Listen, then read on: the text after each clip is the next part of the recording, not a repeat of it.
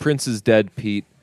Better Call Saul is over, Started and we got really lunatics, right and we got lunatics skating around on the old hockey ice, dropping hard Fs.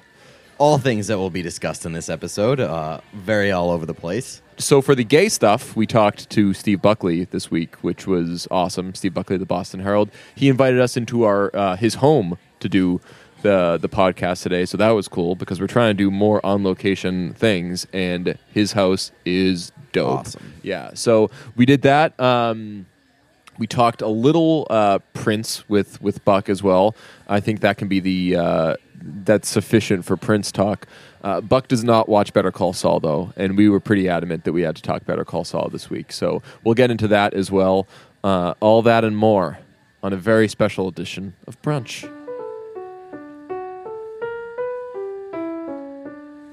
Brunch.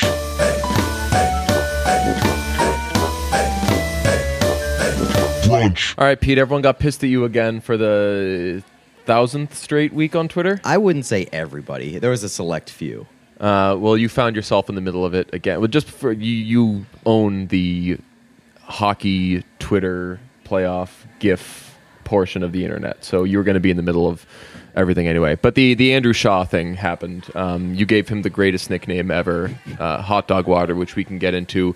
But um, I mean, I guess just the the whole situation with Andrew Shaw dropping a hard F and uh, Yeah, which people actually blamed me for, by the way, like for blowing up his spot. Like I was the only one who could have ever seen that. Like I put the GIF on Twitter, um, and it kind of blew up from there. But I mean, like it was caught clearly on camera. It wasn't like me Yeah. being a snitch. yeah, and also, I mean, i- if it's that easy to to lip read, then Yeah, exactly. yeah. Uh, Actually, Joey Mack texted me during the game, and he was like, "Did you see that?"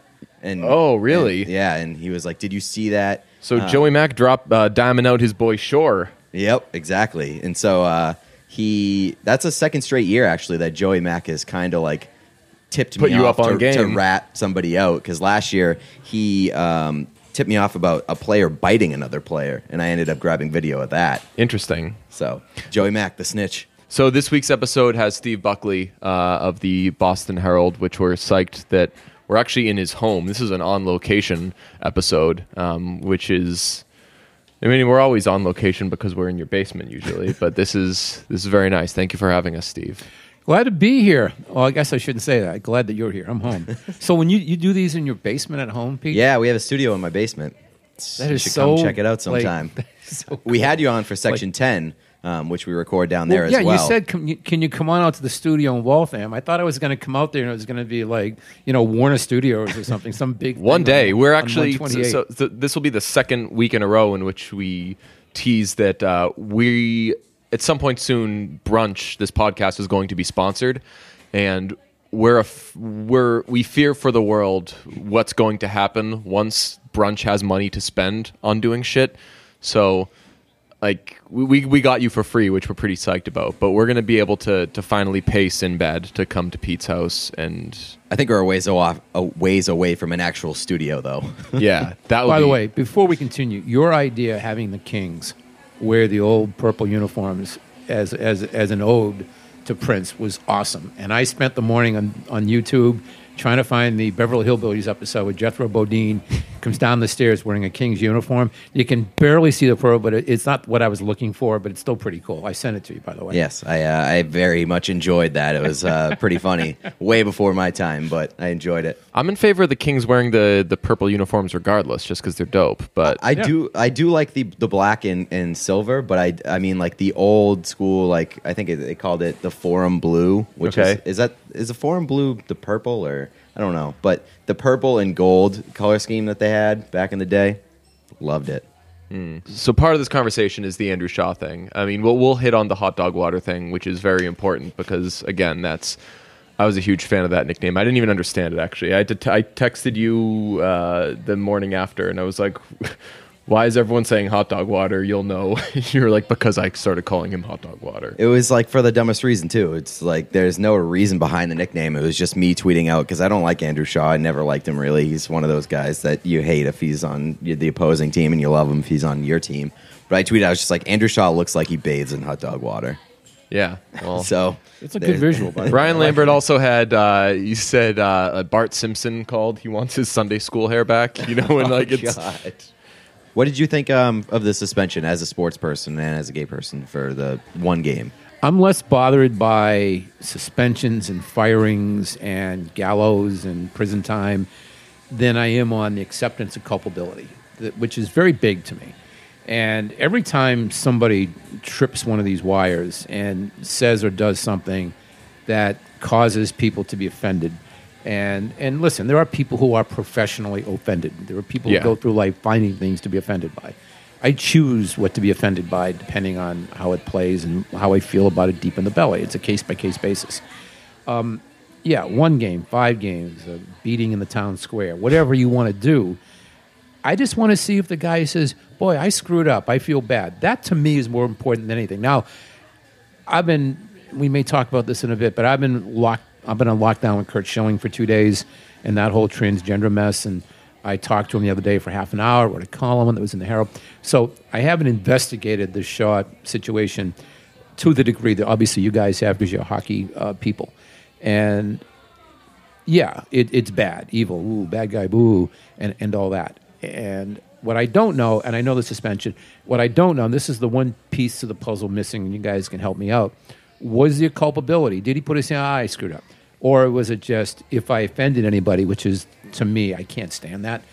When you say, if I offended anybody, what you're saying is, I don't give a damn.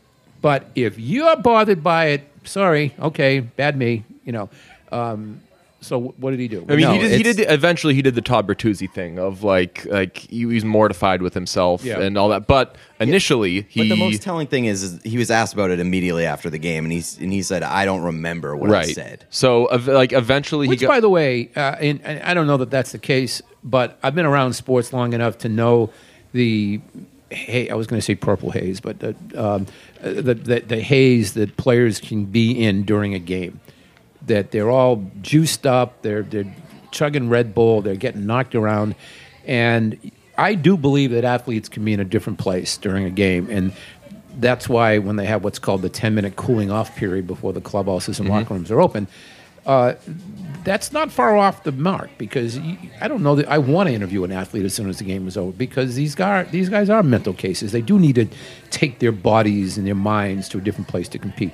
Is that what happened here? I don't know, but in the grand scheme, it does happen. I think that uh, I can remember if, if I if I u- use if I call somebody retarded or if I call somebody a sped or or say something in a derogatory way, like I kind of catch myself. Like it, it stands out. Like whether or not I do I do it purposely or whatever. Like that's kind. Of, I mean, I was in a group text a couple weeks ago uh, with friends, and I said something, and uh, one of my friends dropped a hard F in response, and at the same time, two other people in the group text Yeah. were like wow, we're drop so like we're we're doing this. We're like we're dropping hard Fs. Like I think that when you say shit like that, it stand like it stands Oh, out. I forgot we're doing a podcast. You can use cuss words. All right, go Oh yeah, we can. Well, let me give you two things.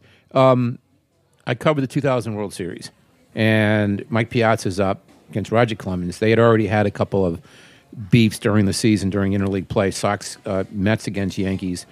Piazza swings on the swing. He shattered his bat, and the bat shard went up halfway up the field toward the pitcher's mound. Clemens comes off the mound, fields the broken bat as though it were a baseball, realizes he's holding a piece of broken bat, and throws it at Piazza. Now, why would any normal, rational person think that? Oh, you. you well, they had a good relationship. They were just kidding with each other. Yeah, well, but but the thing it was just, he was just out of his mind at that moment. Um, I covered a game at uh, what was then called the Sky Dome back in the '80s, and Tony Fernandez was shortstop for the Blue Jays, and he grounded out to short. And Tony Pena was the Red Sox catcher at the time. I think it was Tony Pena, and he was running up the line to back up first base as catchers will do. And it was 1990, actually. I forget, but um, as Tony as Tony Fernandez is running back toward the third base dugout, he comes upon Tony Pena's mask and kicks it to the backstop as hard as he can. Why did he do that? There was no bad blood between those two guys. And after the game, he said, "Oh boy, what was what was I thinking?" You know. So I mean, these things happen. Yeah, but And- I mean, but I'm not defending Yeah, I was- He's I was gonna- bad. No, uh, just to be clear, there there is no defense here. I try to like offer a different viewpoint on things sometimes. And I'm listen, it was dumb, it was offensive, and, and it, it particularly galls me because I, I've been one who, as you guys know, like, adored the Bruins growing up. It was like as big to me in those days as baseball it was and is. And I've been saying for years that that that hockey is the sport when it comes to decorum and seeing the big picture and social graces and so forth. And I, and for years I've been saying that the first openly gay player. Now Jason Collins came out in the NBA and Michael Sam in the NFL. Uh, but I was saying that hockey would be the most welcoming environment for an openly gay player because I just know the players. I know the mindset. There's much more of a team thing in, in hockey because you obviously can't succeed in hockey without the guy passing you the puck and so Right. forth. Whereas baseball is an individual sport and so forth. Um, and uh, that this would happen, that we would be having this discussion about a hockey player disappoints me. And I mean, hockey has the You Can Play project, which is Brian Burke, yeah. yeah. And I mean, Uh, uh, it's, Patrick Burke. it's yeah, it's not just hockey, but I think it's the strongest in hockey because Yes. of, because of Burke. Um, so I mean, the You Can Play project was with the Blackhawks like oh two weeks prior to this happening. I didn't know So, that, yeah. yeah. That uh, that was another thing that was brought up, and and they I know they contacted the league immediately after it happened. I mean, I, gu- I guess m- the point I'm trying to make is uh, we've come a long way. They don't say that shit as much as they used to and everything. I but was I think less it's- offended by what Shaw did than by what Rajon Rondo did, because Rajon Rondo, as I recall, ran up the court, chased down Bill Kennedy, Found a who- gay- who, yeah. Mm-hmm. who found a gay ref. Everyone knew was gay, everyone but me, and but within the circles of the NBA, it was widely known or believed or whatever. Um, I don't want to supply too much conjecture here, but I guess that he knew that Kennedy was gay and, and targeted him. That to me was was was premeditation and look what I'm going to do and I'm going to get you and all that. And Kennedy subsequently came out, and that's a great story. Um, that that whole tale resonated more with me than what Shaw did because he's just a lummox sitting in a penalty box screaming stuff Right. out. Um, not that that Yeah, I mean, like a lot of Wipes it people, off the a lot of the mentions that came back towards me on Twitter was like, it's not a big deal because he wasn't meaning it as an offense to gay people. He was just using it as you know a word that you know will uh, like the strongest word that he can think Well, it's the whole Louis C.K. thing. I- He, Yeah. does, he does a whole riff on that. Yeah. Yeah. Uh, which is, which is funny, but that's Louis, he's a stand-up comedian Yeah. on a stage. People are paying money, knowing they're going to walk into the Wang Center, or whatever, and and get that brand of humor, which is really good, delivered precisely with great great writing uh, by Louis C.K. So we, we we're all in on the joke.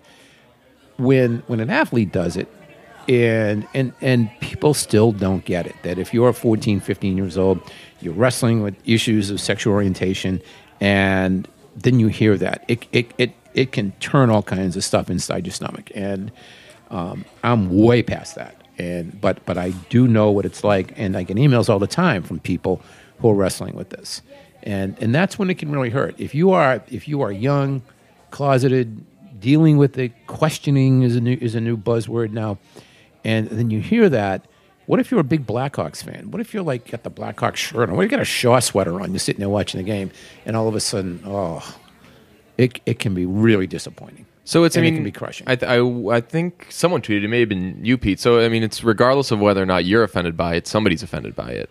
yeah and it, it's And again, I'm, It's- I'm not And I playing mean, this card you're- of like I've never said anything offensive That's before. a dangerous whatever, but- territory too because people can find offense with pretty much anything. Right, yeah, yeah. And but I mean, like in this case, it's also a fact like you're it's dangerous territory. Like you don't know who who on the ice might be closeted. You don't know who in your locker room might be closeted.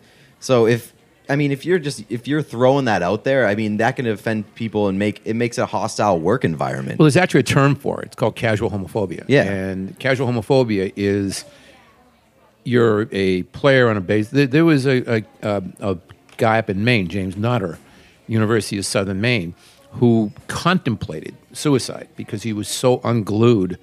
He played for the University of Southern Maine baseball team, which is a really good nationally recognized Division two program. And boys will be boys, and there, there, were, there was there were a lot of f bombs being tossed around in the locker room, and it got to the point with him quits the team. He's drinking. He's got the thing of pills sitting at home. Confesses to his parents, "I have a major issue. You got to do something." And um, Outsports.com wrote a really great piece on it, and uh, and I've met James. I actually knew James's father 30, 40 years ago when I was like in my twenties, uh, working up in Maine. So I had a little bit of a, a, a plug into that story, but James is just this kid playing on a college baseball team, hearing that, and so don't tell me get over it, not you, but uh, if you are closeted, questioning, and so forth, it can it can really knock you down. So Uh, Pete and I on the podcast frequently uh, call each other gay and esteem how cool being gay must be. Uh, people took offense with that on uh, to a tweet that you had, Pete, which was basically it was something like before you make fun of gay people, like go to a gay party or something. Like the people who I said, should I jump in here I now? basically, I basically said uh, the people who think that gay, calling somebody gay is an actual insult, clearly don't hang out with gay people enough because gay people are basically awesome. And I said- People stopped like asking me if I was gay like maybe five or six years ago. Once it became very apparent that gay people were cool, and they were like, "DJ's definitely not cool." So, can't. So this is my spot where I jump in and say that a bunch of people had a big birthday p- party for me last Saturday night here in this very house where there were more than 100 people where Pete was invited and Pete chose not to show up. Pete, I get it. We're just professional acquaintances. Was it the You know, same you- night? You don't you don't want to be seen with me outside of like these things. Hmm. Uh, so I will govern myself accordingly moving forward. I was working. I had it was it crushed me inside to, to be able to say I can't go to Buck's birthday party at his house. It, you're better than Carabas who was- simply forgot. yeah. Yeah, who forgot and had the chance to, to recover and didn't do it. He still could have come, and then yeah, we were texting back and forth, and the the crux of his thing was, I really want to be there, but I don't have a card, and I would feel so bad if I came without anything. And I was like, just fucking show up, man. Just like, fucking show up, yes.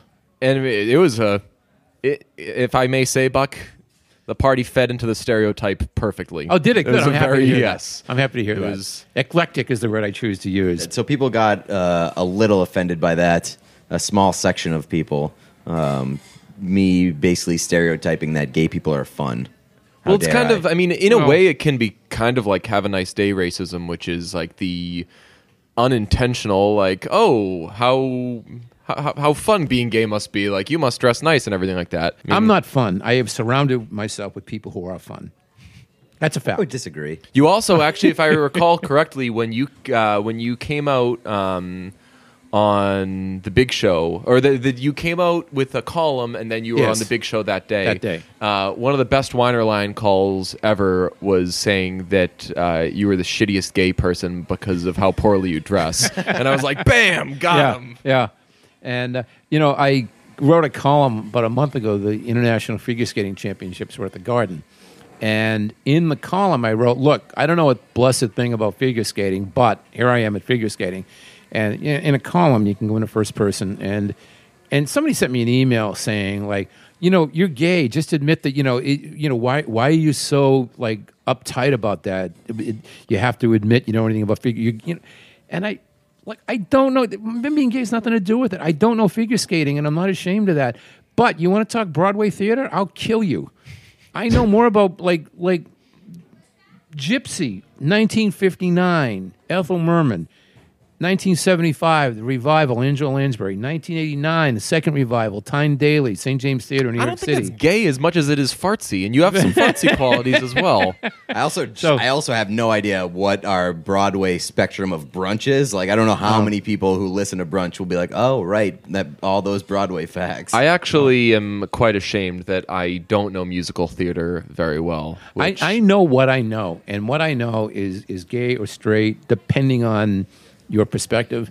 I'm into a variety of interests in terms, you know, American history, obviously, 20th century, 19th century history. I can crush Broadway theater, uh, stuff like that. Uh, then you get into fashion.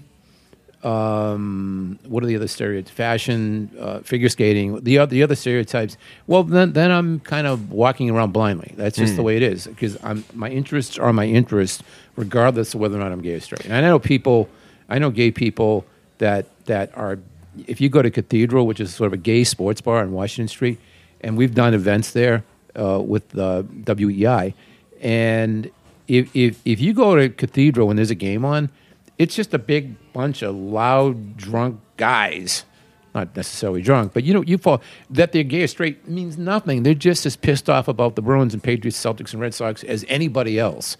And try telling them, try pulling that gay stuff with them, and they'll, they'll, they'll kill you. I mean, they, they, they're so into sports, it's not funny. Do you, as a gay person, like when straight people jump on all the fun gay stuff? Like, pizza fan of gay weddings. I've only been to gay bars a couple times. Huge, huge fan. And I've spoken to gay people who are like, don't like leave, leave us alone. Like don't. There, there is one thing that uh, I'm not I'm not pissed off about it, but I can see why people are. Getting it's like we're fair weather fans. It's the straight women who at bachelorette parties go to gay bars and take over the gay bar, Hmm. and and they think because they're straight women they can go up and like, are you gay? And like, "Yeah, I love like, gay work." guys, like Yeah. uh, and uh, like go away. I'm here. I'm trying to pick up a guy. Go get away.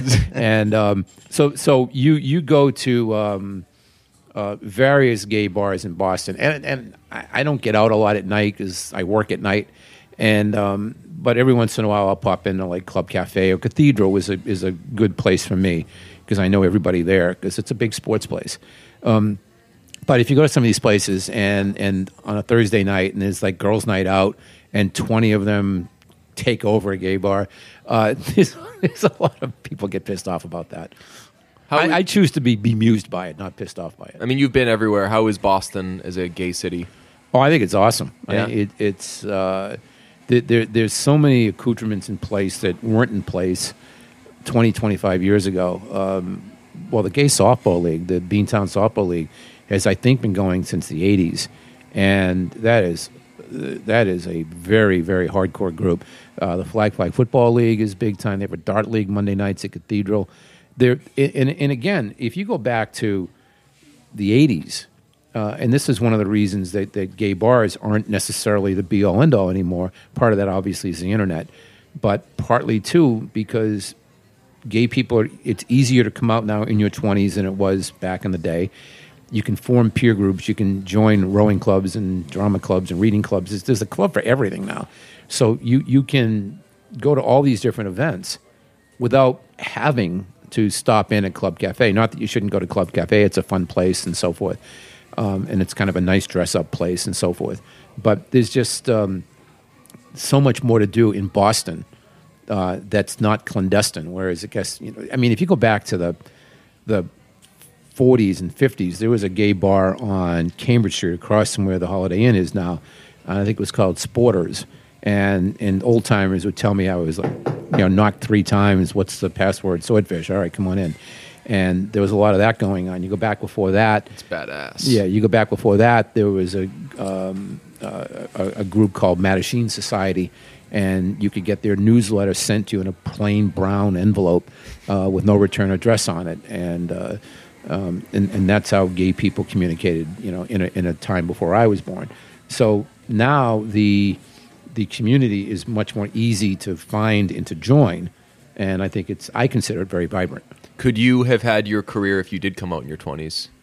Yeah, but I get asked that all the time, and um, probably not to the degree that I have now. I mean, I've done all right for myself. Um, but if I had uh, if I had come out in the '80s when I was covering baseball, yeah, that would have been difficult. Um, I, I can't say my career would have been ruined. Maybe I, maybe I'd have been a trailblazer. As I wrote in the Herald today, my process in coming out was talking to the editor of the Herald, uh, Joe Sciacca, talking to Hank Hryniewicz, who was then the sports editor. Um, took Glenn, Glenn Ordway out to dinner one night. He took me out to dinner. He paid, and um, said, "Look, I'm going to come out as gay on the radio and, and write this column and so forth." Then I write the column. Then I put it in the paper. Well, it was January 6, 2011. And you go into that with a certain amount of confidence because it's January 6, 2011, and it's not January 6, 1981. And um, the real heroes these days are the, the transgender community because there's so much more Yeah. that goes into that. I mean, there, there's there's surgical procedures, there's psychologists, there's clergy, there's family issues, there's, and there was a guy that called the Dennis and Callahan program the other day. I so wished I could have called in and said, get his number. Blue collar guy, probably didn't even know what transgender meant 10 years ago. Well, lo and behold, he has a daughter. And as he said on the radio, I'm paraphrasing, he could tell moving forward his daughter was probably a lesbian. And, and uh, but then she came to him and said, "I want um, gender rearrangement surgery. I want to be a man," and and this guy did the research and he said, "This is my flesh and blood. This is more important than anything in my life." And this person's going to have my full support. And his daughter is now his son, and he couldn't be prouder. And but this person had to be confronted with that, and otherwise maybe have just gone on with his life. And and so these people, what they go through, the transgender community, uh, that that that is still some rough terrain for that crowd, and and transgender people have all my support and blessings. Uh, Stephen Alexander, who's a coach, down uh, middle school, high school uh, soccer, basketball, softball coach down in Rhode Island. He's in my Schilling column today, and and I've met with him several times. Great guy, and uh, and his story is pretty impressive. And Go I was gonna say, uh, for anybody who hasn't read the Schilling column, I mean, you, I saw you mention on Twitter that you like Schilling. I do. And what did you, uh, what do you think um, about you know him his firing from ESPN? I'm not a fan of people being fired for what they said. I'm a fan of culpability, as I said. The issue I had with Curt then and now is I, I don't really hear the culpability. And I understand people are going to say, well, Stephen Angry Smith says this, and, and this guy says that, and they get away with it, and Curt Schilling. And, and, uh, and, and there's room for a healthy debate on that. And the ESPN does seem to pick and choose when to bring the hammer down and Schilling is a repeat offender. Uh, there, there was the whole thing on extreme Muslims, and he gets upset because people conveniently drop the word extreme. I'd have to go back and reread other people's prose to see if that's the case. All I know is that, look, he retweeted a photo that I found very offensive about transgender people. He says, Well, I didn't do the mem, it's someone else. Well, yeah, but you take ownership when you retweet it, you endorse it. Now, sometimes people say things really, really stupid and it's so stupid that I'll retweet it just to like ha ha ha. Yeah. I don't think that was the case here. Um, and then he put a comment uh, that that that buoyed the cause of the person who came up with the mem, and it offended a lot of people. It offended me because again, the transgender community is is very tightly knit and needs more support from more people beyond the transgender community. And I think that's what he missed and that that am I am I upset he was fired? I'm not upset, but I, I think they could have done a better job. Uh, and this is what I hope to do in my column. I I quoted Stephen Alexander and I said Stephen Alexander's a Red Sox fan, and he loved Curt Schilling in 2004, Bloody Sock and all that. This guy's a, a Sox fan, and now one of the guys he rooted for in 2014 has done or said something or written something that he individually finds offensive. And how cool would it be if those two guys could go grab lunch sometime and just talk things over? That I think is more productive than than gallows. Yeah. My thing with with him, and I mean, I I've only met him a few times. Always, I mean, he's he comes off as a Christian, you know. Um, he was always nice to me. I think that his freedom of speech to a degree is being respected. Like it's not he wasn't arrested over this. I think Yeah. that I mean ESPN has the right say enough is enough, especially when he's a repeat offender. So I have no mean, problem with him being does not include the workplace. That that's that Yeah, the government can't come down Right, on you. yeah, yeah. I think you know. Pe- I had people respond to me saying, you know, what he can't he can't have an opinion. Yeah, he can have an opinion, but you also have to respect the employer's right to be like, hey, stop doing this. And if the person doesn't stop doing it, it's a fireable offense. Well, I mean, if, if one of us goes on EEI and we start dropping hard Fs or N bombs or whatever, we can't be like, oh, well, like uh, uh, our our words must be respected. Like you you can be punished for it. You have a right to be ignorant, but Yeah. you also can be punished for being ignorant. So that's it's weird because uh, some of the positive responses and some of the negative responses that I'm getting from this column of, of, of flying in all directions. Uh, the bottom line is that, that Schilling was supportive of me when I came out, and uh, I've had a good relationship with him, and that's why I approached it from that perspective. I think it also applies to the Shaw thing. It's like this stuff doesn't make you inherently bad. So I, I actually want to make that point about Andrew Shaw. I don't come away from that thinking that Andrew Shaw's a bad guy. I'm frustrated when he does the the the kind of um, um, One of my buddies just came in. I'm doing a Yeah. podcast. I'm like really hip in 21st century, Tim. Just, just want you to know that. All right, go ahead. Continue. Yeah, uh, yeah. Like I, I don't think that Shaw's uh, a bad guy. I think that it's frustrating when he plays the oh I don't remember kind of Andrew Ferentz card. Like I, I think I mean you, you said earlier that maybe Who's the guy that clipped the referee a few weeks, about a month? ago? Dennis Wideman. Dennis, yeah. Dennis Wideman, former Bruin. yeah. Was he just out of his mind? Well, he there was a debate. He could have been or not he'd concussed. concussed. All right. Yeah. Um, but yeah, I, I don't I think that don't you're buy- a bad person if you say those things. Like I, I, I treat it almost like I treat the Jonah Hill thing. Like I don't think that. I think that he reached for the worst thing he could say. I think my Yeah. frustration is that that is the go-to, and I mean, we can debate what what is he better off saying? Is he better off dropping a C bomb? Is he better off you. calling somebody retarded? Is he better off threatening to kill them? I mean, none of these things are productive things. You're But from I- Boston. You can say retarded. yeah. Come on. I you know what? I'm so proud that I don't have a Boston accent. I'm soup. That's like one of the three cool things about me. Danny Picard just turned off this podcast. um, no, I, I, I also don't think the uh, the in the heat of the moment. I know we talked about this earlier that it happens like heat of the moment, but do you think that like heat of the moment excuse like if that's not a part of your vocabulary to begin with, does that come out in the heat of the moment? Can I just interrupt? Yes. Why isn't Danny Picard in every movie that's filmed in Yeah, Boston? I have no idea. That's every single movie. because then like, people get would me, shout at the movie screen. He's like, "That's a over portrayal of a Boston." Get me a. Danny Picard type. You know, I think just like- that uh, I think th- this this has a national audience, so we don't we don't get too Boston specific too often on this. But Oh, we- we I think that there are level, I see. I under there are apologize. underappreciated people in the Boston sports media, and I don't so I don't want to say that Danny is far and away the most underappreciated because Mm-hmm. that would be a disservice to Mutt. That would be a disservice to a lot of great great people. But Danny Picard is excellent, and for a town with two radio stations, I think it is a sin that he's not on every day. okay. That's my little truth. Sign me up. That's my little truth. He's a for good guy. He's a good guy. I've done Yeah. TV with him. Yeah. Were you guys Prince guys? Oh, you you were going to do the Prince. I was a Prince guy to the degree that, as we've discussed, uh, um, I, I like what I like, and it's more background music for me. I, I very seldom go to concerts. Oh, that's I- horrible. Well, I go to theater. I go to like off, off, off Broadway theater. I've been traveling for 30 some odd years in sports. If I have an off night in Cincinnati or Cleveland or someplace, I find some piece of theater to go to. I don't do it as much as I used to, um, but I used to do it for years. And it was my, or museums and stuff like that. Um, I finally saw Springsteen a couple years ago at Fenway. and I had a great Ugh, time. fucking speaking of stereotypes, fucking sports writer. And but it was my first time. It wasn't like I, you know, McAdam. I think I'll never see him just because I don't want to feed into that stereotype. but but I don't feed into the stereotype, which is my whole point. Yeah. Is is that that Springsteen eh, merely to see a, a, a pop icon, social phenomenon, the whole bit.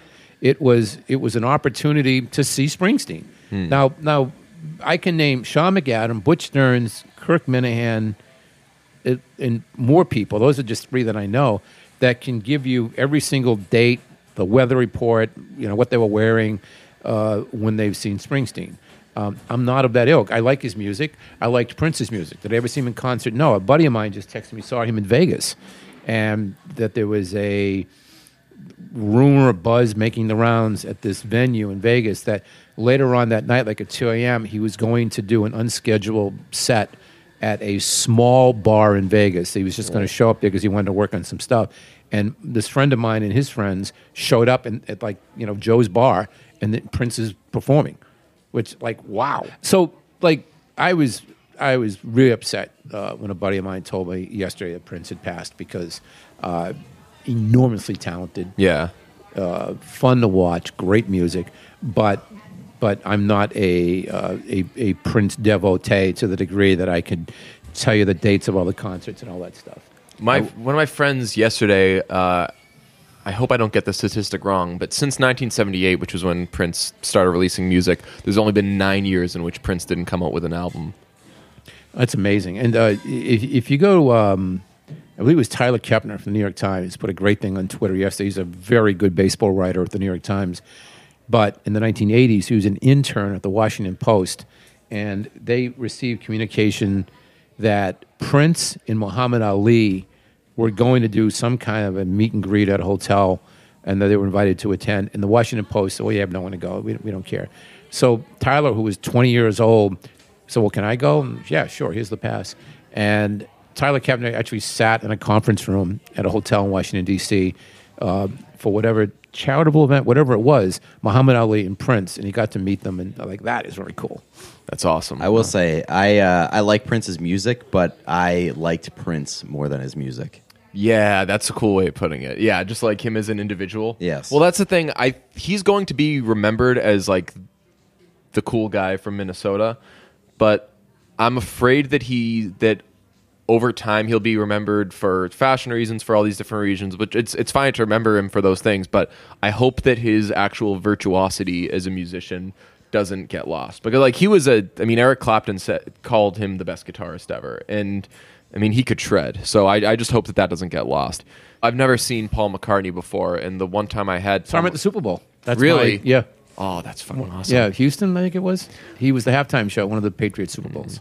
I uh um I couldn't go the last time Paul McCartney was in town. I had tickets. Something I forget what happened, but I couldn't go, so I had to get rid of the tickets. But uh, Paul McCartney's coming to Boston uh, this Yes. this summer, and I was on the fence about whether or not I would go. And Paul McCartney's probably like my number one for me. Um, I like I like Paul McCartney so much that I feel I'm not worthy to actually go see him. That's the- Wings too. Or? Wings, fucking love Wings. Okay, I just want to make sure. Um, That some people, there some of the hard go. Oh, they they, they no, Wings, no, so- I, I, I, I love it. Um, and Ram's one of my favorite albums. So even though pound for pound, George is probably the best post Beatles Beatle. But anyway, I love Paul McCartney. Uh, Prince dying locked down that I, I will spend the money and go to see Paul McCartney this summer. Yeah, because well, my, I think with Paul people. McCartney is in. You know, I'm old enough, just barely, to remember the the splash the Beatles made. I remember when the Beatles were on Ed Sullivan that we all sat around the TV set. I remember that vividly, and it it was a big deal. They played at the Garden. I wasn't there. Sean McAdam was at the Garden. His Yeah, parent- he's like six years old. His parents brought him to the Garden. That to is see the, unbelievable because they wanted like they basically held him by the ears. Look at this, and so because they they had the wherewithal to to recognize that the Beatles were going to be culturally significant, and they wanted their son to appreciate that, which is just what a blessing. And so I grew up with the Beatles, huge Beatles fan, and beyond the music and the talent and so forth, I've always been a fan of Paul McCartney on a different level, in that he, it's sort of damning him with faint praise, but that he has survived at the, to this point in his life. He, he has not had the crises and addictions and pitfalls and so forth that so many people. I mean, you, you take young people and throw millions of dollars in fame and glory and, and sex and all that stuff at them, and then expect them to brush their teeth and go to bed at 11 o'clock. It's not easy. Right. And uh, He's almost boring because he hasn't yeah, yeah. one of those things. And uh, you know, and, and I go back to the days of you know Janis Joplin and uh, Jimi Hendrix and you know and, and Jim Morrison and like just like dropping like flies. Yeah. And and you know just dying horrible, horrible deaths. And and and, and here's Paul McCartney, who's an elderly man now and and has not only survived but in my view flourished in his life. We want to thank Steve Buckley, sports columnist of the Boston Herald, for being on our podcast. You can He's check a- out his. So are you? uh, So is it Steve underscore Buckley on Twitter or is No, It, it, it, if if uh, if I can get like a bunch of Twitter followers out of this, because I'm in, I'm all in. how many on Twitter? that. you- Do you have more followers than Pete? Pete, by the way, I want No, to make this Pete point. and Jared are like mental cases. Pete They- is like he can't miss a three right now. Pete is really is really feeling it these last couple of weeks. How many followers you got, Pete? Twenty five thousand now. twenty, th- almost twenty four. I'll tell you what I told Jared because I'm actually ahead of you right now. But when you pass me, you will pass me forever. And then I said I said that to Jared. He was like, and he's being fake humble. Oh, I don't know about that. Or and um, and then he passed me, and he, he's passed me forever. So it's all right. Fake humble that exists a lot in the media. All right, well, thanks, Buck. We we appreciate you. no, it's a you. pleasure. And, uh, it, and you, it is at Buck in Boston. brunch, All right, uh, what'd you think of what'd you think of Better Call Saul? I thought the finale was great. I thought the entire season was great. Um, there was, I think there was only one episode where I was like, ah, I could have done without that episode, but I forget which one it was, to be honest. Uh, so here's my thing with Better Call Saul. This is not a complaint. It's just more a realization. I think the show may never be exciting. Um, it's always going to be interesting, but it is just it's not Breaking Bad, and that's that's fine. But it's its pace is obviously is much much slower. It's not frantic. It's not frenetic, uh, which I just kind of expected that to be the case with Better Call Saul because I mean, because I thought it would just be more like Breaking Bad. But I'm totally fine with the fact that it's slow moving, that it's not hectic. See, I think that the show may pick up the pace when uh, Jimmy becomes Saul. Like, I think that's when we can really explore like the really weird shit that that Saul Goodman gets involved in, and I think the the, the potential of the pace picking up is there.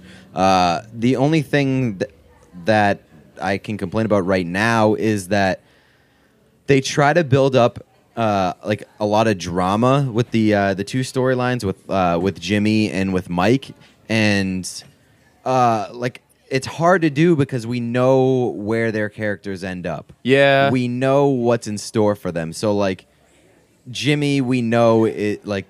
We know that Jimmy is going to have to change his name for some reason. He, we know that he's going to have to break off from, from Kim and you know start his own practice and, and whatever. We're getting towards that, but we know that something along the lines is going to go really wrong, and he's going to be forced to to go off in his own direction. And with the same thing with Mike, like we know that that uh, that um, what's his name Tuco isn't isn't going to die. Right. We know that that uh, Don uh, Salamanca. Don Salamanca is not going to die. Yeah. and we know that Mike Ehrmantraut like is going to eventually. He's going to stay out of prison. He's going to not. He's not going to die as well. Like I there are a actually, this shows how basic I was. As I was watching that, I was with the, the scene where he's in the desert and he's he's got the gun trained on, uh, or he's at least trying to get a good uh, shot on uh, Salamanca. And I was like, oh fuck, what's gonna happen? And I was like, oh, idiot! like he's gonna be okay, and eventually he's going to be in a wheelchair. And um, yeah, uh, I, I had this conversation yesterday with somebody about it. The reason I think it's not so frantic and it's not as crazy as Breaking Bad is because uh, most of the characters are in position to calculate their next move and Breaking Bad is about a guy who, even though he at one point might get a handle on it, is just Way so out of his far right, yeah, like in so far over his head. And my friend um, raised a good point, which is maybe the only time we see it in the entire series so far in Better Call Saul is at the end of the penultimate episode of uh, season two when he when Jimmy is watching um, Lenny or Squiggy or whatever the, the his brother. Um, Chuck. Chuck, yeah. I forget which. That blew my mind, by the way. That that's the guy from Laverne and Shirley. Um, anyway, when he's watching, uh, when he's watching Chuck In the go through his yeah whatever medical um, shitstorm he's having, like that's like the one time where someone is in kind of panic mode in that show. So again, I don't have a problem with it, but I guess I'm just still getting used to the fact that it's Well, it's a very different show than Breaking Bad for sure. Yeah. and uh, like my thought the entire time in season two is like this show has no business being as good as it is. why. Like, because the story itself, like, he's got a whack job brother. Like, they're going in through like legal Yeah, yeah. troubles that like. Who gives a shit about like uh, what's it called the the banking company that, that Mesa came- Verde. Mesa Verde who gives a fuck Right. they don't it doesn't mean anything But that's Vince Gilligan, though. Like Vince Gilligan's really good at that. well, He could- that's what I'm saying. Like the, the the show has no business being as good as it is, but it is because Vince Gilligan's a fucking genius, Right. And he- And the show does so many things so well, and like it's paced so well, and they tell the story incredibly well, and like the detail is unbelievable. My so my we should have just had my friend Ryan uh, on this episode because he was just crushed. His uh, fiance is a lawyer, and he was saying like this shit is like as boring as they make it to be, but like they can make a scene where um, Wexler and the guy who always wears the uh, knit ties are walking down the hall, and meeting with the Mesa Verde people, and they're not saying anything to each other, and then they turn on the charm once they walk into the room. Like Yeah. that's like. That's That like a, awesome. a thing. That's like an exciting scene in that show, and he's like, "That's like as mundane as that kind of life is." So like, it's not totally glorifying it, but it's it somehow makes it interesting. Yeah. So I, um, yeah, I mean, I think it's great. It's it's my favorite show that's that's on TV, and I'm okay with like with Breaking Bad. If there was a particularly slow episode, I think I'd be bummed about it. Like I, I didn't like. I think I think that Fly is the worst episode in this series, um, which uh, that's not a that's not a an unpopular opinion. I think that usually bottle episodes well, aren't well I mean, liked. Vince Gilligan himself said that he was like, "I will never do another bottle episode." Really, because Yeah. he because he didn't was like, I Fly. re- he like I really regret doing Fly. wow. Did you uh, did you watch Community? Uh, no, I it might still be on, but I mean it's been dead for a while. Like you know, no one still watches Yeah. it. Um, but see, it's it was good for like two or three seasons, I want to say, and they had a bottle episode about a pen being lost, and it was like the best. It was like one of the few interesting bottle episodes I've ever watched. interesting. Yeah, Um, I we've talked about this in the past, but uh, Better Call Saul isn't one of those shows where it's like background noise. Like The Walking Dead, you can have it on, you can be doing something else. I and get, get so much shit done during The Walking Dead. Um, I think that for as mundane and boring as like the the plot lines are at points, it's never it's never a turnoff where you're like, uh, I'll do something else. Like you are so engrossed and wrapped up in the storyline, as shitty as it may be in in terms of context, but like the way that they tell the story is just unbelievable. how long do you think the show can go? Like how long? Like well, that's the thing. It's like right now they haven't even gotten. They're in no rush, yeah, yeah. it, which is unbelievable. Like it's going to happen at some point, and I think I I'm sure that Vince Gilligan has a time frame on it because he did with Breaking Bad, Yeah. and that worked out really well. Um, and they and that's the thing. I think you know if you have a a, a a solid time frame, you can really position like okay at the end of season two jimmy will be will like force himself into like a blackmail situation force himself like and at the beginning of season three which i think is going to happen chuck can can tell jimmy you know i can charge you with a felony Right. here or, like stop embarrassing the family name and go change your name and do your own practice Right. so I, I think that they're that Vince Gilligan probably has a timeline, and then he's sticking to it, and that's why the pace is so good because he's already planned it all out. I don't. Is it is it conveyed in Breaking Bad how long Saul has been Saul? No, I don't think Because so. Because like, could they conceivably make him become Saul next season and then do like five years of him as Saul before he meets Walter White and Gus Fring and all these people? I I mean I think so. I think that that Saul is like a really established lawyer by the time By the- that he right, meets yeah. Walter White. but the thing is. You assume he is, but I don't think that's necessarily It's- shown. I mean, he's he's I got this the commercial and everything, but we've seen in Better Call Saul that he can throw together a good commercial without any sort of resources. I mean, he has a lot of billboards. He has clients. Yeah, There's that's times true. When when uh, when uh, Walter and Jesse storm into his Right. office, and it's kind of busy there. Yeah, he business has is a- booming. he has a bodyguard on payroll. Yeah, or at least shouts a to couple. of Huell. them. Yeah, Is that and, Huell? Yeah. Huell and um and Bill Burr, whatever his character's name is. Yes. Uh, shit. What was it? Uh, he was It awesome. like a Seamus or something.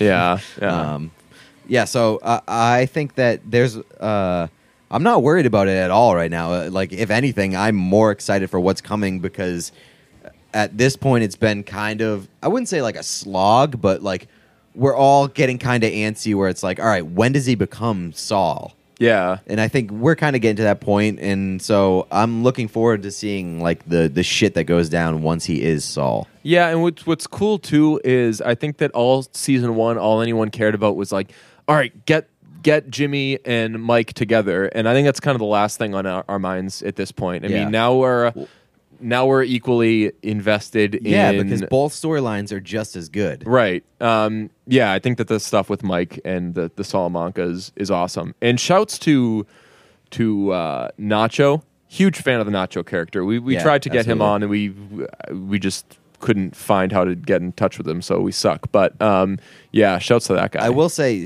I thought season two was much, much better than season one. Um, I thought season two was unbelievable, but I will say that season two lacked like the un unbelievable episode that like stands out from the rest. All of them were pretty much were pretty good. Yeah. uh, but yeah, season- that there was no one, like, was oh no- my god, did you see? there was no Mike Ehrmantraut episode Yeah. from season one. Yeah, I think yeah, there there, there wasn't any episode where right after or the next day it was like, holy shit, this is the best show on TV. I still believe it is, but there's there was no episode that totally totally stood out to me. Maybe I mean maybe the second to last episode. I also think that that people just don't really talk about this show. I mean, maybe it's just me and the circle that I hang around with, but like this show doesn't really come up very much in terms of of you know talking about it. I know like the Walking. Uh, we always go back to the Walking Dead, but like the Walking Dead, every time there's an episode, it's like, "What'd you think? Right. Like, how's it going? Like, y- are are you pissed off yet?" That's the thing. It's like it's bad, and when you you talk about it when it's bad, and because you're like you're fired up, Right. But like the show is so consistently good that there's not a lot to talk about other than just being like, "How good was Better Call Saul last Right. night?" Yeah. So uh, it's not discussed. I don't think, at least not in in my experience. It's not as discussed, so it kind of flies under the radar. Yeah, I mean, well, that, that also plays into just because it's not as crazy as Breaking Bad was. Like every episode of Breaking Bad, it seemed there was some sort sort of holy shit, I can't believe they did this scene. And Better Call Saul, I mean, doesn't seem to want to go there. And I'm, I'm again, I'm fine with that as long as it's super interesting, which it has been.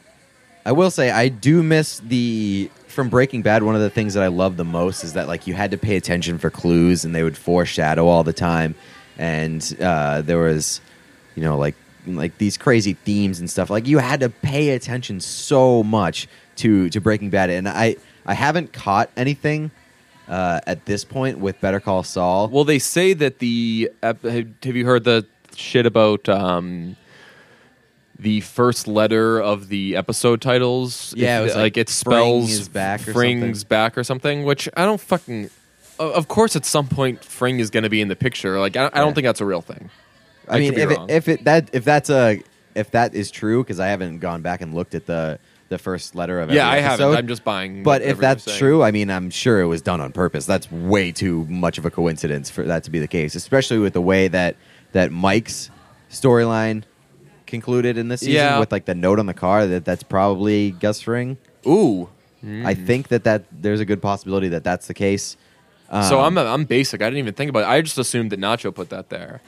No, I, I mean he had his eyes on Nacho the entire time, pretty That's much. true. So uh, I think that it was. There's a good chance it was Gus. Um, Well, I I don't think that there was any sort of question though that Gus Fring was going to be in the mix at some point, right? Like, was there was Giancarlo Esposito like keeping it under wraps and not? I mean, I haven't heard anything about him coming back, but I did notice one of the things that I did pick up on um, from the the finale, which was like a a, a thing that I was like, oh, this is pretty cool. Um, he when he showed his uh, commercial to Kim, I think it was Kim. When he showed the commercial, the, the new commercial. Oh yeah, it was Kim when they were waiting in the lobby in the hospital for Chuck. Okay. Uh, so when they watched Jimmy's commercial on TV, the next commercial that came up right after it, it was it was like a commercial for the um, uh, like repellent, and it said weasel like right on like in big letters. yes. right after Jimmy's commercial came up, and I was like, I see you, Vince. Right. I see you. That was on purpose. Yeah, I I, I noticed that as well. Um, yeah. So where do you stand with uh, the Jimmy and and Chuck relationship? Like- so initially, I really, really didn't like uh, Chuck. I am, admittedly, with television, an ageist. Um, I I tend to not like uh, characters who are either old or like extremely limited in some way. I like people who are like that, but for whatever reason in television, it doesn't do the trick for me, especially if they complain a lot. Um, so I was not a fan for those reasons, not because he was particularly old, but uh, like with the Chuck thing, I was like, all right, I get it. You're you're sensitive to electricity. Fucking calm down. Like Yeah. we all have our problems. Um, That whole thing is like it's very. I, I don't need that. Right. So I didn't. I I thought it was an interesting choice, bold choice. Not the one I would have made for the show. Yeah. I would have just, I would have just gotten rid of that altogether. But um, because it makes him seem like a huge whack job, and it, I mean, as we find out, that's not really the case. Yeah. I mean, I don't he's really got know his, where they're going with it. To be right. He's got his kind of faculties about him, and I mean, as we see at the end of season two, he's definitely sharp as a tack still. So I think you could make him like a her- like a hermit without being like, here's a weirdo who's got like a yeah. this maybe made up. Have you? I was going to say, have you ever even heard of that? No. I guess that's the that's the point to to have that, but I don't. Yeah. I don't know. It it was a little too far off the deep end for me. Um, but I, I see. I I especially when like i don't know if this is a bad thing to say but like the other illness that we deal with in this series or in this this world is a guy having cancer and then being forced to fucking make meth to get out of it. It makes us a little less um, sympathetic of somebody who has a light sensitivity and Yeah, is being a dick to his family over it. Like Walter White had to do much worse shit with much worse circumstances, dude. And it's it's almost kind of the same uh, premise of Breaking Bad, where it's like you have Walter White and you're rooting for him and you like him, but you know he's not that good of a guy, Right. And it's kind of the same with both Jimmy and Chuck, because you know Jimmy's kind of like a scumbag, but like he has great intentions. He's just he like doesn't play by the rules, and sometimes he goes too far. Um, and then with Chuck, it's like he's so he's such a stickler for the rules Yeah. that he will be like go out of his way to be a dick. So here's my my thing. I think that Jimmy is a worse person than Chuck, but Chuck is a worse brother than Jimmy. Like I think that for all intents and purposes, Jimmy th- there's a loyalty that exists uh, from Jimmy to Chuck, and I think that Chuck. At, any, at every turn, wants Jimmy out of the picture professionally and will fuck him over. I think Chuck is selfish. Chuck Yeah. is really, really selfish. Uh, he like his, the only thing that he cares about really is is the law and Yeah. like his career as a lawyer. And so he'll screw over anybody. He'll screw over his own brother. He'll throw his brother under the bus. He's not very nice to Ernesto either. No, I must no, say that's who absolutely we not. should have gotten on from the show. we should have right? gotten Ernesto on. We'll have him on to talk about something completely different than than Better Call Saul. Um, so I, I, I think that uh, Jimmy is, you know, probably like a worse person morals wise. But Yeah. yeah, I think that you're right. You're that Chuck is super selfish and you know does things that will screw over people that he that he supposedly loves just to like stay in line with the the career that he chose. So I'll give another example of it being boring, but um, but still really really interesting. The shit that Jimmy pulls with the copy shop. That's like this season's version of when Mike finds out where they hide the money, and he does all that shit with the light. Uh, Yeah. in in the house and everything like that. That would be a pretty small thing that would be glossed over in Breaking Bad. I feel like, and you're on the edge of your seat for the whole thing. So that was well done. one of the things that uh, I didn't really need uh, in the final episode was uh, when Ernesto was in the when uh, Chuck was confronting Jimmy and Ernesto was in the room and Ernesto back to Jimmy saying that he called Yeah. him because ultimately you end up at like the same the same conclusion like that's a waste of time essentially because uh, Chuck ends up finding out anyway. Right. So Jimmy could have confessed right there, and it would have put you in the same position. Besides the fact that that Chuck doesn't have definitive proof, but you could have ha- you could have wrote it in that Yeah, he was recording the conversation. Um, see, I, I like that is. I thought that was unnecessary, but at the same time, I get why they did it because it kind of goes back to the point where it's like Ernesto likes Jimmy more than he likes Chuck, even though he has Chuck to work with Chuck the- every day. How the fuck would you? He likes everybody. He likes Andrew Shaw more than he Yeah. likes Chuck.